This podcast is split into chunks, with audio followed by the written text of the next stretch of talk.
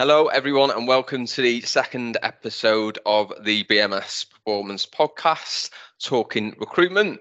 Um, for those who don't know BMS, we are a specialist sales recruitment consultancy and we've been established for 30 years. Uh, my name is Mike Leather. I've got 13 years experience in recruitment, 10 years at BMS. I have privilege and pleasure of leading the largest sales team in the company. And joining me today is one of those people, um, Laura Tucker. Hi, Laura.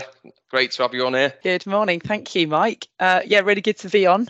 Uh, thanks for having me. Excited for the conversation. So each week we're going to be talking about a new topic in relation to sales recruitment. Before we get into any of that, Laura, why don't you give the audience just a brief intro into yourself, what you do for the company, and also a bit about how you got into recruitment in the first place. Thank you very much. Yeah, I will give a potted history. Uh, yeah. I I joined BMS as a as a graduate, uh, background in in languages, my degree.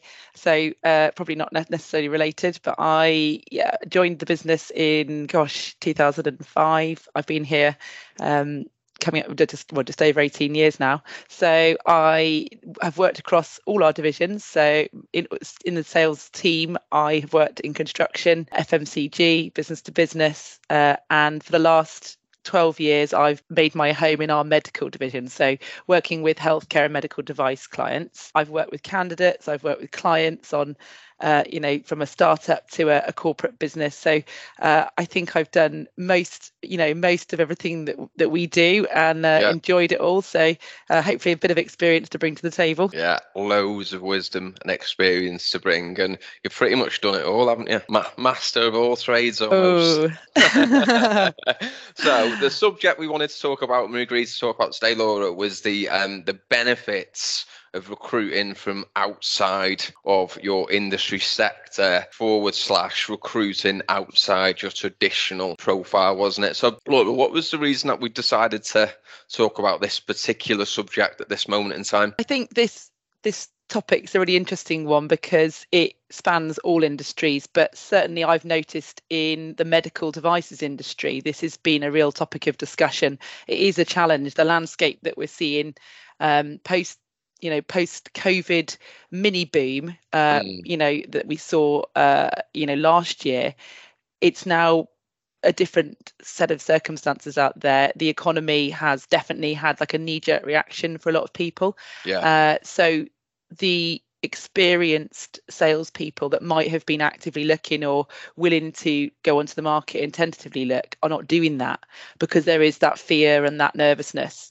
So companies are finding their recruitment needs, uh, you know, are still there, but they yeah. can't fill them with that like for like person or that that square peg in a square hole they're having to think of other ways to fill that role and not leave a, you know a vacant sales territory vacant for too long yeah, yeah, yeah, yeah. We're we're seeing it across all, all industry sectors. We're seeing it across commercial. We're seeing it across technical, where um, companies that might have ordinarily been able to recruit from a market sector um, or recruit a specific type of profile have found it hard due to a drop off in the number of candidates applying for adverts, um, the rise in the amount of candidates that are only available to actually searching and finding them. There's a lot of stuff going on. So I think the way I wanted to play this is if we we think so, okay, so I'm a hiring manager. I'm really struggling to recruit for um, my vacancy. I've never really had a problem in the past because I've always been able to find people because I work in a market that's um, pretty pretty niche, so I know everyone in the marketplace. I've, I've I've been able to just contact people myself in the past, or I've done all right with getting people through from an advert. But at this moment in time, you know, I'm struggling. Advert response is poor. I've got people agreeing to come to an interview and pulling out of interviews, so I'm having a nightmare. No need to do something different, but how do I I even know what sort of skills and experience I should be looking for outside of my market sector. Like how how do I even start that journey of knowing what to recruit? Because I've always been doing what I've been doing for so long. Yeah, yeah, no, I, I, I agree. You, it's a real mindset change to think, oh gosh, I've got to now look at someone who doesn't have um, everything I want. So what do I isolate as yeah. those competencies or those character traits that would be successful and I've got to try and f- extract those through a CV that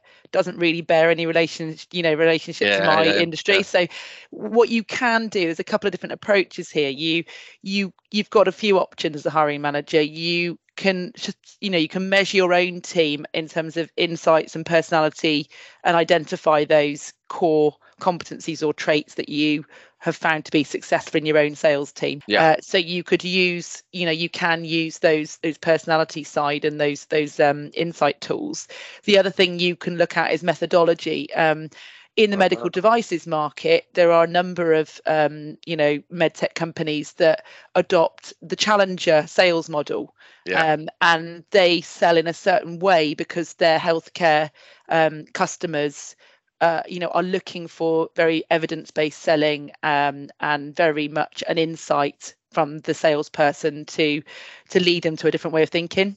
Yeah. And so they really like that challenger model. Now, ironically, a couple of years ago, I know that David Lloyd, for example, as a business, um, they also used the challenger model. Now, you would think, well, how does that translate into the medical industry? But because that sales process and that sales methodology was there, Yeah. actually w- there were a number of people that did very very well transferring from that into medical sales so it's interesting sometimes that you can look at you know a more broad methodology and way of selling that translates and once you and someone understands that you just have to teach them the product Yeah, it's incredible, isn't it, that you can find people who've been selling gym memberships and they can be a fit for a really good fit for a medical sales role. Because I guess for those candidates as well, it's a it's a step up. It's um progression. They've got no preconceived ideas either, have they? I know we're going to talk about benefits um later on in terms of recruiting outside of your industry sector, so I don't want to go into that in too much. But I guess as way where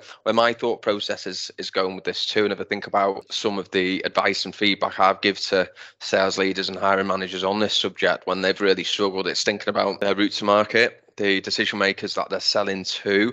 Often you can sell a service, you can sell a product to a decision maker and still be able to then go and sell something else which is totally different to Yeah. that same decision maker because you understand what that decision maker's problems are, what their Mm. challenges are, what they struggle with in their role, and you're used to selling at that level.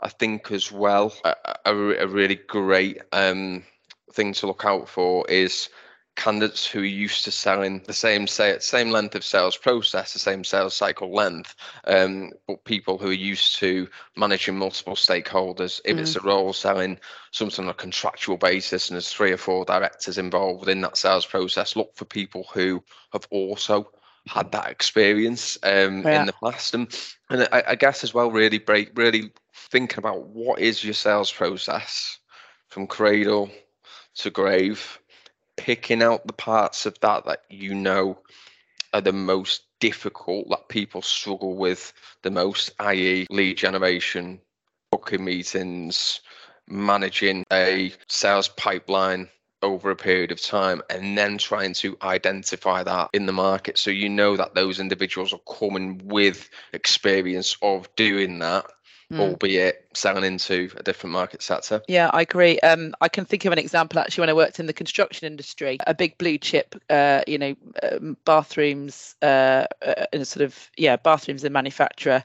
They actually specifically wanted people from blue chip commercial and business to business sales Yeah. backgrounds who'd done that key account management, national account management type role, Yeah. because they were able to look at that you know that long sales cycle multiple stakeholders in a contract that or a tender process and they're you know in this particular division they were selling to local authorities social housing uh, big blue chip construction firms where you had to go in at the top but you had to know everyone from a you know for a, from a c-suite level down to a local you know regional contact and anywhere up the chain as well and i think a lot of blue chip business to business uh, key account managers were trained in that way so they Yeah. understood about what you need to do to get a contract or or a tender process over the line Yeah. and again that transfers again within the med- medical industry because the nhs now as a customer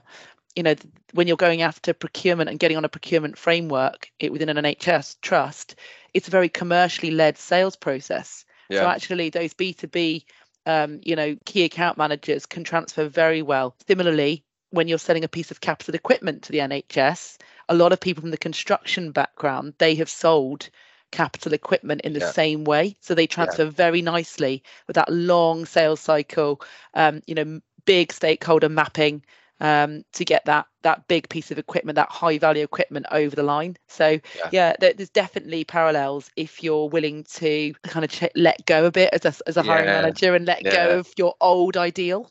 Yeah, yeah, hundred percent. It's that letting go piece, isn't it? So I guess to round off on this point, I'm the hiring manager. I've got to think about what I'm selling, who I'm selling to, how I'm approaching that sale, looking for that experience outside of my market. I'm really trying to harness those transferable skills, those soft skills. Thinking about who I've got in my team that that does well, why, and then trying to identify that. Laura, so in your industry um, specific area of medical devices, what options have hiring managers got who aren't able to maybe recruit someone who's sold something similar into the NHS? Like what are what what are they doing? What how are they how are they filling the roles? What type of backgrounds are they going after? Yeah, um, I would say this falls into about three key categories that I have found in the last, well, probably the last 12 years of doing this, but more, you know, definitely more frequently in the last six months. The three kind of key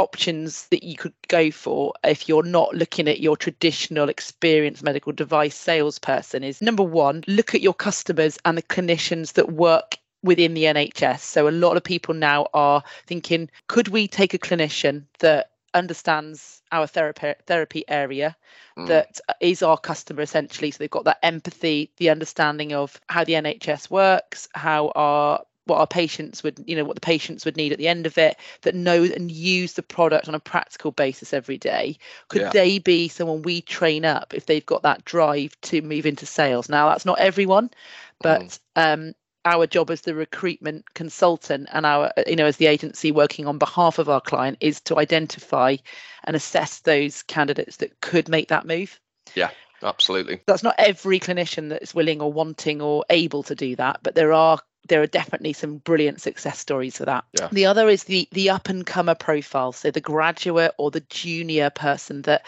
might have studied sports science biology you know a science based degree certainly within the medical industry that has maybe done some customer facing sales or business to you know business to consumer sales throughout their university degree. They might have even shadowed a medical salesperson or they have a connection to the nhs through their family or friends. They might have sort of done something off their own back to drive their own career forward. Those are another you know option that a lot of companies find to be really refreshing and actually real cost saving to them the other option is to look at your business to business or, or non medical devices sales profile. And I guess one of the things that BMS can offer um, their clients is that because we have you know a number of different sales divisions and we interview and assess candidates across business to business technical and construction industrial fmcg etc we can often offer our clients to look in that direction and Yeah. present them with articulate experienced you know high high performing salespeople from other backgrounds sort of cross pollinating i guess your sales team so Yeah, yeah. Uh, uh, uh, it's it's it's true of the medical devices sector. It's also super relatable to the other divisions that we work across: commercial, construction, technical, industrial, digital solutions, etc. Whereby, you know, if we think about reasons why candidates are unsuccessful in terms of getting jobs, it's generally down to the soft skills, isn't it? It's generally down they lack Yeah. enthusiasm, lack energy, lack drive, etc., etc., etc. So, considering people from outside of the market Mm. who see it as a as a as a progressive step forward, who have got all the characteristics that you're looking for that you can mold without any preconceived ideas, be that a junior candidate who sold something completely different or a, a graduate can definitely be a way of solving some of these recruitment issues that we're seeing companies face with, haven't we? Um, okay, so back into um, role play mode then. So I have decided to recruit out of my market sector. That's my plan. But I'm only um, or I've only recently had experience of interviewing people from my market sector. So the interview format, the way I gear my questions, the way I assess people is focused on industry talent or people that the, the type of sales profile that I've always recruited. So I guess my question is, as a hiring manager, how do I then interview these people and assess them to make sure they're a fit when I don't really know a lot about the sales background, the sales process, what advice could you give me there? Yeah you are you know you're looking at a different beast aren't you in front of you? So yeah. um it's like you don't want to be too unfair but you want to see maybe what they've done off their own back i think as a candidate if they are serious about making this transition into your kind of your industry or your world? What have they done off their own back? So um, you know have they done gone that extra mile beyond just your website to research? Have they you know watched videos? Have they phoned anyone? Have they yeah, requested yeah. a sample? Have they been out and done a bit of you know research in field themselves? Um, have they tried to shadow someone certainly in medical and healthcare? It's not easy to do anymore but mm. it's definitely ways that you can network um, and do things like proactively um, you know, a lot of people that have had that exposure can might do a shadowing report and bring that to the interview. You you want to look at people's genuine reasons for doing this. So you as you know when you put a candidate on the spot, so to speak, and ask them why, you're looking for like a genuine reason why now is the right time for them to move into a new industry, not just because they want a job or the, the package looks good.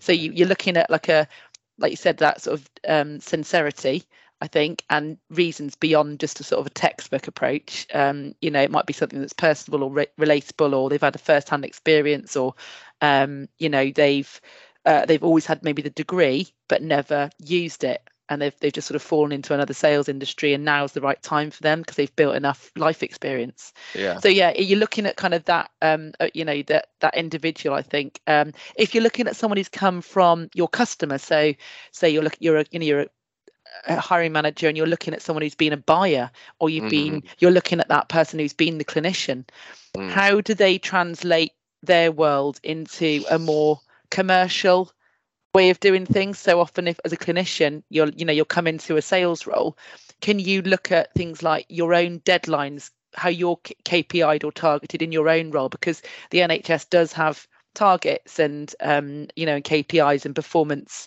objectives mm. as well. Can you translate that and show similarities? So you've got these transferable scenarios and skills you can you know you can show to yeah. the hiring manager that will fit. Yeah, it's, it's passion, isn't it? Substance behind why you want to get into the industry sector. Not wishy, you know, not we're not we're not accepting wishy-washy answers and vague answers. We want to see people that have really made a conscious choice that they want to move into this market. I think just to add to some of what you've said, and and again, if I think about my own experience and what I've seen work well, and what we've also done at, BMS when, when when we've been recruiting for for our business, role play exercises, you know, to assess where they are from a foundational sales experience level like what is their baseline and then you can then assess what they need in terms of coaching in terms of development and this could be um, something as simple as um, setting up a role play meeting giving them a scenario. This is as if you were the customer, they've got come in and present to you, treat it as a full role play, phone call role play, just to get an idea you know where they're at in yeah. terms of their ability. Like you said before checking for exposure to similar types of sales methodologies. We touched on challenger the spin there's gap selling MEDDIC. We could go on and on and on. You know have they got experience in that? What type of sales training have they been on in the past how similar has that sales training be to the type of um, sales process that you have? Um, personally, I'm a, a, big fan, and you, and you know this, and people that have got a real desire for their own personal development, you know, and they um, take accountability in it and invest in in themselves, and they want to, um, you know, be the best at what they do, and try and find out, you know, where they've done that before, as well. Because if someone has um, got a genuine appetite for personal development and their own coaching, their own take, taking accountability for that, then they're probably a good bet in terms of them coming in from outside of an industry sector because they've already shown and demonstrated that they've got an appetite for learning and they go mm. above and beyond and do that anyway. So naturally, you would think that they're really driven to succeed in a market sector they've not had exposure to and just testing for resilience as well yeah you know, really re- really testing for resilience when how, how how have they been rejected in the past what's the experience of falling behind, what's the experience of being rejected. Because it's Yeah. tough when you move into an industry sector, you know nothing about it. You need people that are that are resilient and aren't going to give up. Yeah, often those. Yeah, you're right. I completely agree there. And you know, going on that that personal development piece and your own attitude and drive. You know, a lot of people I know that have done. You know, have had a really good sports career. You know, Yeah. again, they bring some of those innate skills that sales profiles. You know, ma- match well to. You know, that Yeah. drive, resilience, overcoming challenges, whether that's injuries or you know personal Yeah. failures that bounce back effect you know um, self motivation to go you know to keep training for something to work on one element of your game or your um, you know your own performance that definitely translates so well to sales. So we've seen a lot of really strong say you know sports backgrounds that have done very well because that does have a, you know a huge similarity in terms of approach Absolutely. um yeah and likewise you know people those people that might have transferred industries before and you see that on their cv they've Yeah. gone from a the commercial to a technical run and they're looking to go to medical well if they've done it once then yeah that's a bit of reassurance there that you know they can make that change and they can open their own mind to, to change Hundred percent. So, in your experience, then, Laura, when you've seen companies that have recruited from outside of their industry sector really well, and it's been a success, what have they done differently to perhaps other business in terms of that onboarding, that support, and a framework, creating a framework for this individual to be to be successful? yeah it's i think once you make that decision as a hiring manager that you are going to you know change what you look for and be more open minded about the recruit. You have got to sort of remind yourselves and i think as a recruitment business and, and working with clients closely we can help here with that conversation that if you're going to do this if you're going to look at that junior profile if you're going to look at that non-industry candidate what support do you think they're going to need? And you know let's be let's think about that in their development path in the first six months. They may take more time than the traditional person. So how do we help them get there so that they're not set up to fail? So Yeah. as you know as um, as recruiters our job is to have that conversation with clients and make sure they are aware that it you know may not be as plain sailing. It might Yeah. take them longer to get that person there. Now in terms of what they can do you don't need a sophisticated like in-house sales academy to give this new recruit Yeah. everything and anything. But i think a buddying system mentoring um, whether that's you know people within your sales team that Yeah. are senior and experienced that would actually relish the mentoring exercise as well for their Yeah. own personal development. As a hiring point, manager you, you're ki- you're killing two birds with one stone. You're developing your high achievers and you're providing support for your new recruit. Yeah, um there's also you know looking at um yeah look if they haven't had sales training before investing in some sales training courses. Yeah, um you know webinars product training classroom style training you know just I think that reinforcement though of whatever you're going to do whether that's just one-to-ones on a daily weekly or bi-weekly basis i think that that in reinforcement and just consistency as a manager is really important that you're there for them so they aren't set up to fail Yeah. um, with graduates don't underestimate how much sort of spoon feeding they'll need at the start yeah. but once they get it you know you've got a great investment you know sort of talent pool for your wider business if they do well Get them listening to podcasts as well. Course, but yeah, um, I think yeah, just to dovetail on on that, um, creating monthly milestones.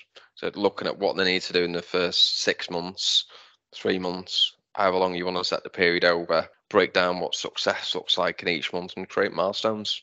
They've constantly got something to to work towards. That's going to lead to getting to the point where where you want them to get to. What have you seen as some of the of what have been the, the main beneficiaries then as a result of recruiting talent into a sales team from outside of the industry sector like what have been what have been the benefits that you've seen that you're that when you've spoken to hiring managers that they've they've enjoyed and and and, and has been a, result of the outcome of bringing people in from outside the sector um I, I think it's when it works it's it's a fantastic you know a fantastic exercise for for companies and some brilliant success stories. So I think the first one is um, you you get your role filled okay so mm-hmm. sounds yeah. simple but there's a lot of companies right now that i have i'm working with and have worked with in the last three months who've had a vacancy for nine months or more because yeah. they're still waiting for that unicorn or whatever to, to arrive yeah. and they are losing sales you know they are losing out to competitor activity in that region so first of all having someone in there that's got the attitude and drive he's not perfect but has got enough attitude and drive to do it and be mm. successful mm. and wants it that is a good thing so if you can get your role filled that's you know you're ahead of the game um, number two you could be saving yourself money in uh, you know the recruitment process because often a graduate is going to be you know dare I say it cheaper to hire than yeah. a very experienced person with five to ten years sales on their CV. Yeah. Yeah. Um, long term gains, I think you are bringing in variety to your team, which is a good thing. Um, mm. I know that we here at BMS have a real variety of backgrounds, walks of life, personality yeah. traits, but we've got some common goals as a team and common values. So we come from, you know, a real plethora of, of, of you know, backgrounds, education, whatnot. But that's a good thing because we all learn and complement each other. You don't want one type. You know, that's, you know, so your own growth mindset as a team is a good thing to encourage diversity and um, different types. So yeah. having that clinician in your team when you've got five other really experienced medical salespeople could be amazing benefit for everyone. Yeah. Because they learn off each other. Um, and I think then retention you know down down the line a lot of the time when you've got someone who has worked so hard to get this opportunity and made that decision to step away from their world into your world it's a big thing for the candidate as well. So they've not done this lightly. So if they're doing it they're doing it because they want a genuine career with your business and with your team. So the likelihood is you could retain them that much longer. It's not always the case but a lot of the time you hear that people stay longer when they've you know they've made that transition out of one industry to another because they've made a real conscious personal life decision so it's yeah. it's something that's really invaluable to them yeah yeah and and i guess if you someone again i've used the phrase quite a, quite a lot on this um on this episode of making the step up but the person that's making the step up has got a greater chance of being a long-term succession plan for the business than the person who is sidestepping effectively from one job to another yeah. to sell something fairly similar fairly similar salary. Um and for those reasons for them it's it's, it's another job. Whereas the person from outside the market who may be a graduate maybe a, a first a second third jobber um this could be seen as a career mm. for them. But underline your first point there, where you said to get the role filled. Absolutely, like time to hire, time to hire, time to hire. It's something that you know we talk about a lot to our clients, but the, the longer a vacancy is live, the more um, the, the, higher the impact on the business, the more money mm. it costs. So time to hire is a real thing, and this is a, a definitely a way of solving those time to hire issues and getting the vacancies filled in a shorter period of time and adding something to your team um, that you might not have. You know, fresh ideas coming in, fresh energy, enthusiasm that can lift everyone else up as well and be a real morale yeah. boost to the team. Yeah, absolutely. And then, you know, your long-term talent succession planning for your team. You're thinking actually, now we've invested in that graduate, that grad, that that person's going to be really good for us. We could see our next you know our next sales national sales manager in that person or we could see our next yeah. marketeer in that person whatever they are going to be someone we can do something with long term and that's great because that's saving you dare i say it recruitment fees yeah, down the line Absolutely. So, on that note, um, we will wrap up um, this podcast. So, thank you for coming on, Laura. Um, I love that conversation, and we'll definitely have you back on again um, 100%. Thanks very much for having me. It's been a real pleasure. Cool. Good. So next week, um, my colleague Dean Richards is going to be um, joining us, and we're going to be talking about the importance of the candidate experience, which um, should be a real good meaty subject to get stuck into. So thanks for joining, everyone, and um, hopefully um, we'll see you all again next week. Thanks. Bye. Bye.